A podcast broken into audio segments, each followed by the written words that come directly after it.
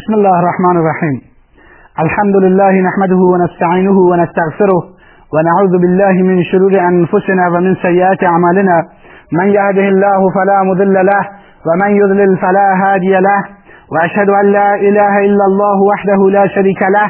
وأشهد أن محمدا عبده ورسوله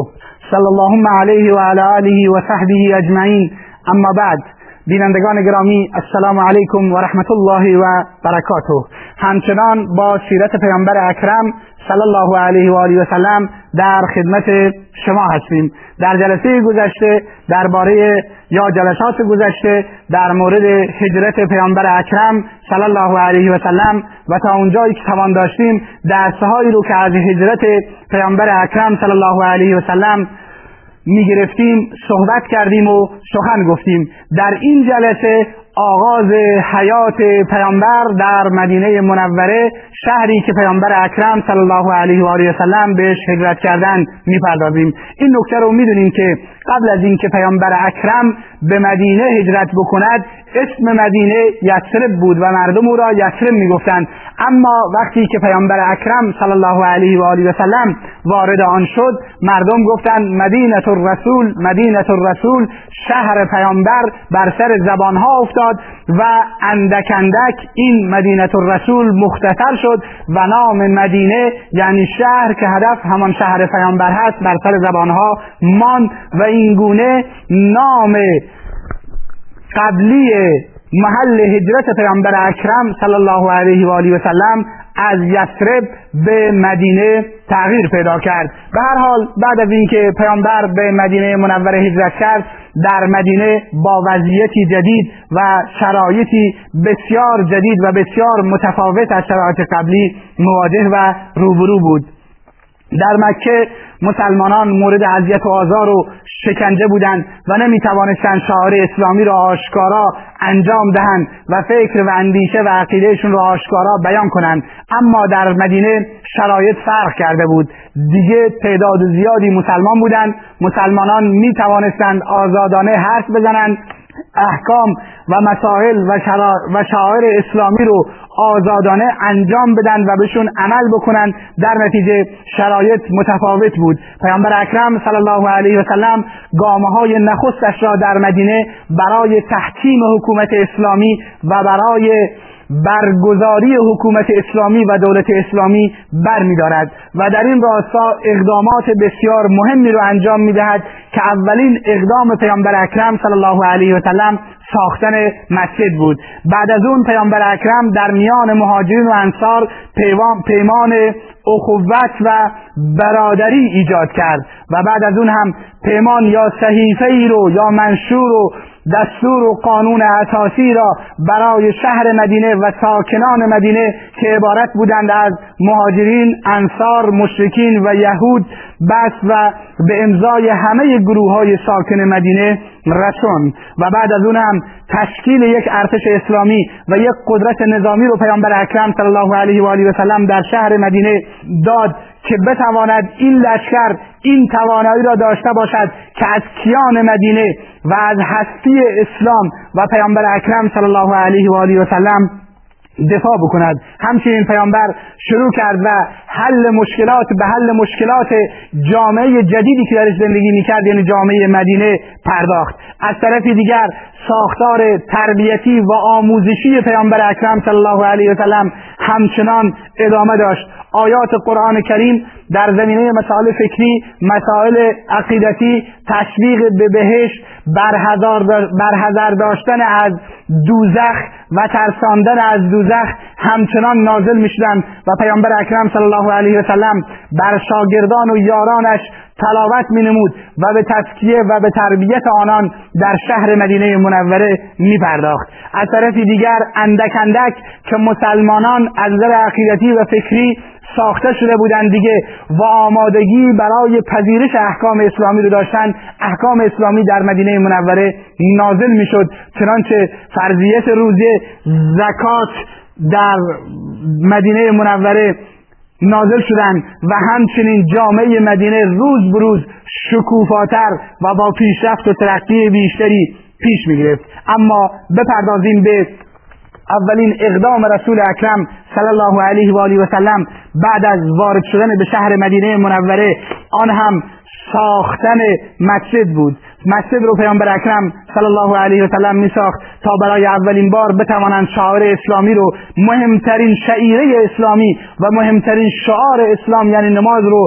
آزادانه در هوای آزاد و در محیطی آزاد برگزار بکنند و بخونند، و این در واقع مهمترین مسئله در حیات مسلمانان است. پیامبر اکرم صلی الله علیه و آله و سلم میخواست ارتباط انسان با خدا تنظیم بشود و انسان با روزی 5 وقت نماز خواندن و به درگاه خداوند عزوجل ایستادن خودش را تزکیه بکند، به خاطر اینکه نماز یکی از مسائلی است که باعث تزکیه انسان می شود. آنطوری که خداوند عزوجل می فرماید ان الصلاة تنها عن الفحشاء والمنکر، همانا نماز انسان را از کارهای زشت و بد باز می دارد. به هر حال در این گونه پیامبر اکرم وقتی که وارد مدینه شد، همه مسلمانان مدینه هر کس تلاش می‌نمود که پیامبر اکرم صلی الله علیه و آله و سلم نزد او برود، اما پیامبر فرمود شترم را رها کنید زیرا او مأموریت دارد. شتر پیامبر اکرم صلی الله علیه و سلم به مسیرش ادامه داد تا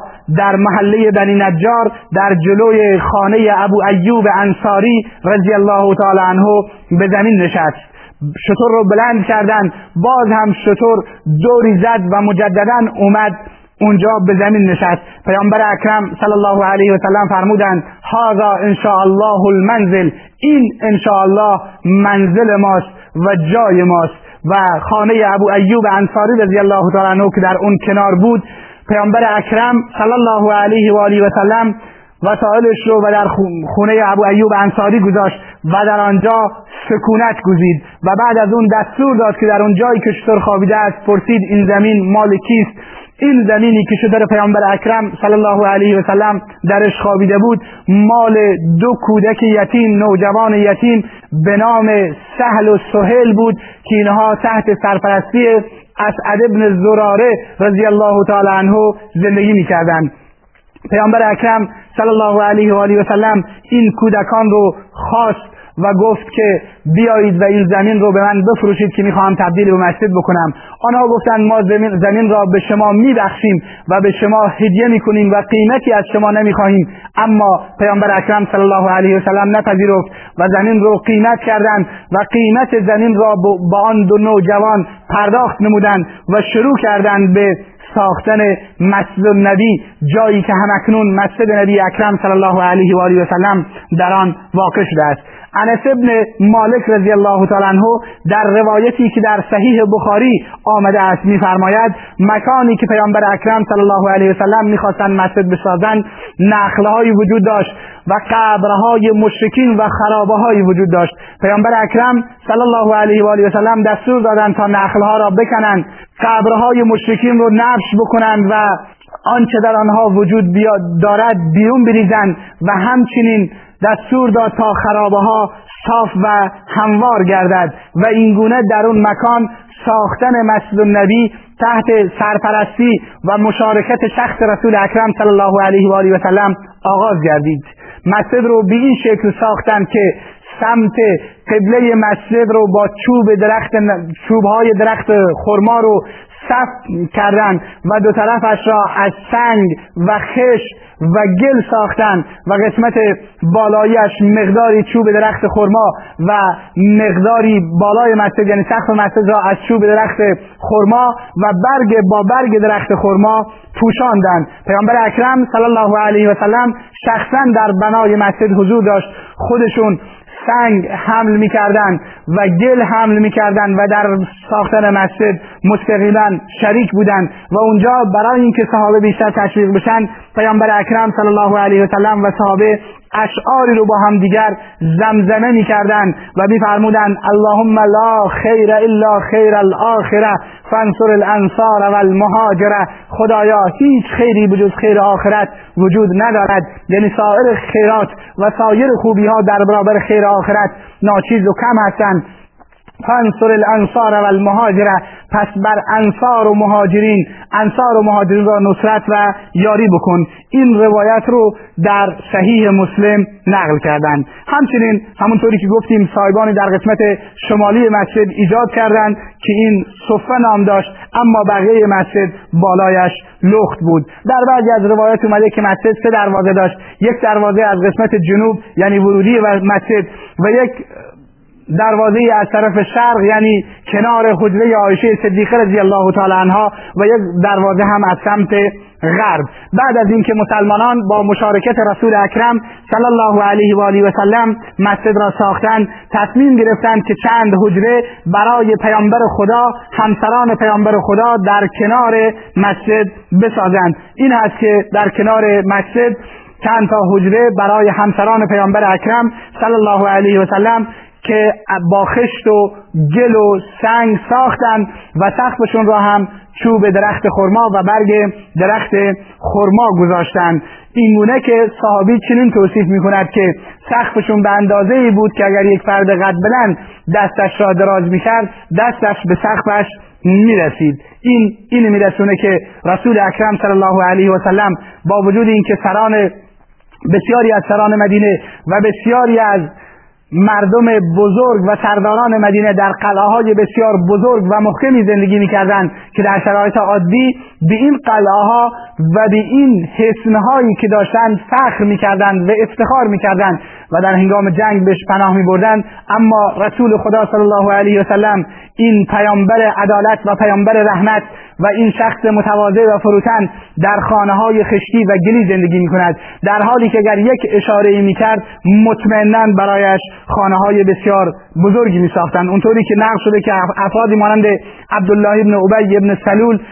حصن و قلعه‌ای داشت که بهش مزاحم میگفتند و حسان ابن ثابت رضی الله تعالی عنه قلعه‌ای داشت که بهش فاره میگفتند. به هر حال شهر مدینه بسیاری سرمایه‌دار بودند و بسیاری در قلعه‌های محکم زندگی میکردند، اما رسول اکرم صلی الله علیه و آله و سلم در خانه خشتی و گلی و سنگی که با چوب درخت خرما سقفش پوشانده شد زندگی میکند و میخواهد به امت این درس رو بدهد و به امت این آموزش را بدهد که آنچه که در دنیا است فانی است و از بین می رود، اون چه که ارزش هست دین هست که ارزش هست، ارزش های اخلاقی هست که ارزش دارند، نه اینکه زرق و برق دنیا. هم بعد از اینکه پیامبر اکرم صلی الله علیه و سلم اینگونه در مدینه منوره مستقر گردید، مسئله‌ای که ذهنها رو مشغول می‌کرد مسئله اذان در مدینه منوره بود که مسلمانان برای اینکه به چه صورت یکدیگر رو برای نماز اطلاع بدهند به مشورت پرداختند. بعضی گفتند پرچمی رو بلند بکنیم تا متوجه بشن که وقت نماز هست، گفتند خب این افراد خوابیده رو بیدار نمی‌کند. بعضی گفتند آتش روشن کنیم برای اینکه مطلع بکنیم، به مردم اطلاع بدیم که وقت نماز است، باز هم گفتند این افراد خوابیده رو بیدار نمی‌کند. بعضی گفتند بوقی مانند یهود برداریم یا ناقوسی مانند ناقوس نصارا برداریم و بزنیم تا مردم به نماز بیان. اما از آنجایی که پیامبر اکرم صلی الله علیه و سلم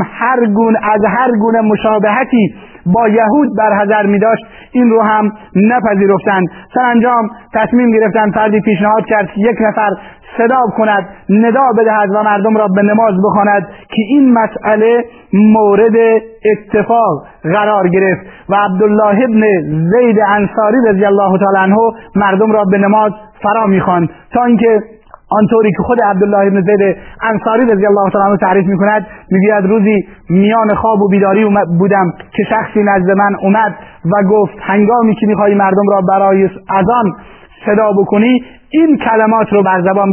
بیاور و کلمات اذانی را که ما فعلا در اذان میگیم برای عبدالله ابن زید انصاری نقل کرد. عبدالله رضی الله تعالی عنه آمد خوابش را برای رسول اکرم صلی الله علیه و آله و سلم تعریف نمود. رسول خدا صلی الله علیه و آله و سلم فرمود انها لرؤیا حق، این خواب حقی است و خواب درستی است. لقن بلالا فانه اندى منك صوتا. نگاه کن این کلمات را به بلال یاد بده که بلال آوازش از آواز شما بهتر و تر و تازه تر هست. این است که پیامبر اکرم صلی الله علیه و آله و سلم دو تا معزم در مدینه منوره بیشتر داشتند، یکی بلال رضی الله تعالی عنه بود و دیگری عبدالله ابن ام مکتوم بود. به هر حال این گونه اذان گفته شد، برای اولین بار این کلمات اذان گفته شدند. عمر ابن خطاب رضی الله تعالی عنه وقتی که این کلمات را شنید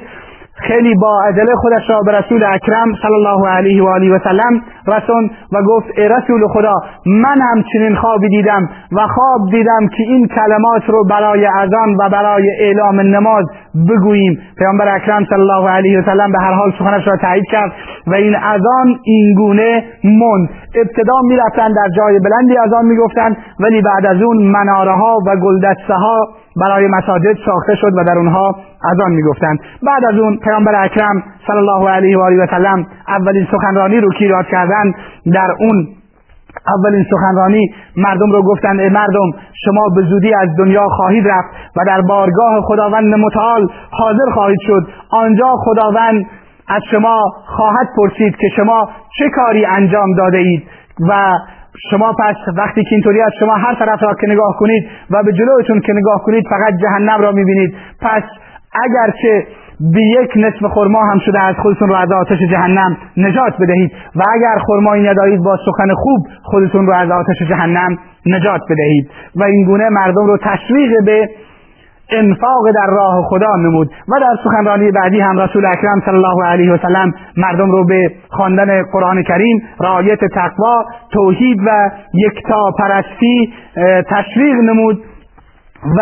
از مردم خواست که قرآن رو زیاد، کلام خدا را، سخن خدا را، قرآن را زیاد تلاوت بکنن، تقوا رو رعایت بکنن و در توحید و یکتاپرستی از یکدیگر پیشی بگیرن و نگاه کنند که شرکی، خرافاتی، مسئله‌ای که باعث خدشه در ایمان و عقیدهشون بشه به فکر و عقیدهشون راه پیدا نکند.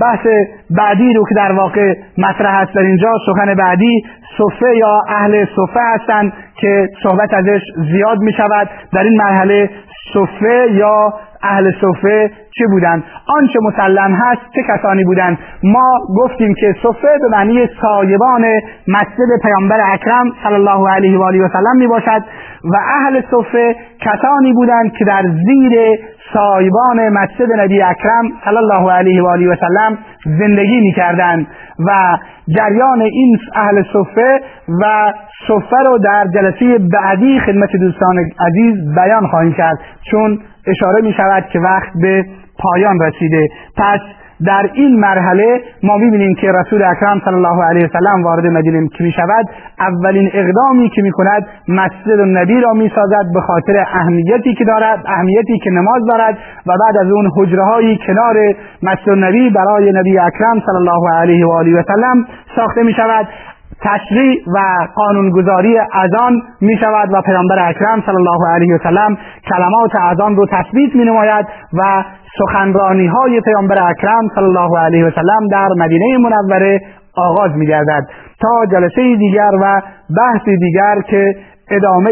حیات پربار نبی اکرم صلی الله علیه و سلم را پی خواهیم گرفت. السلام علیکم و رحمت الله و برکاته.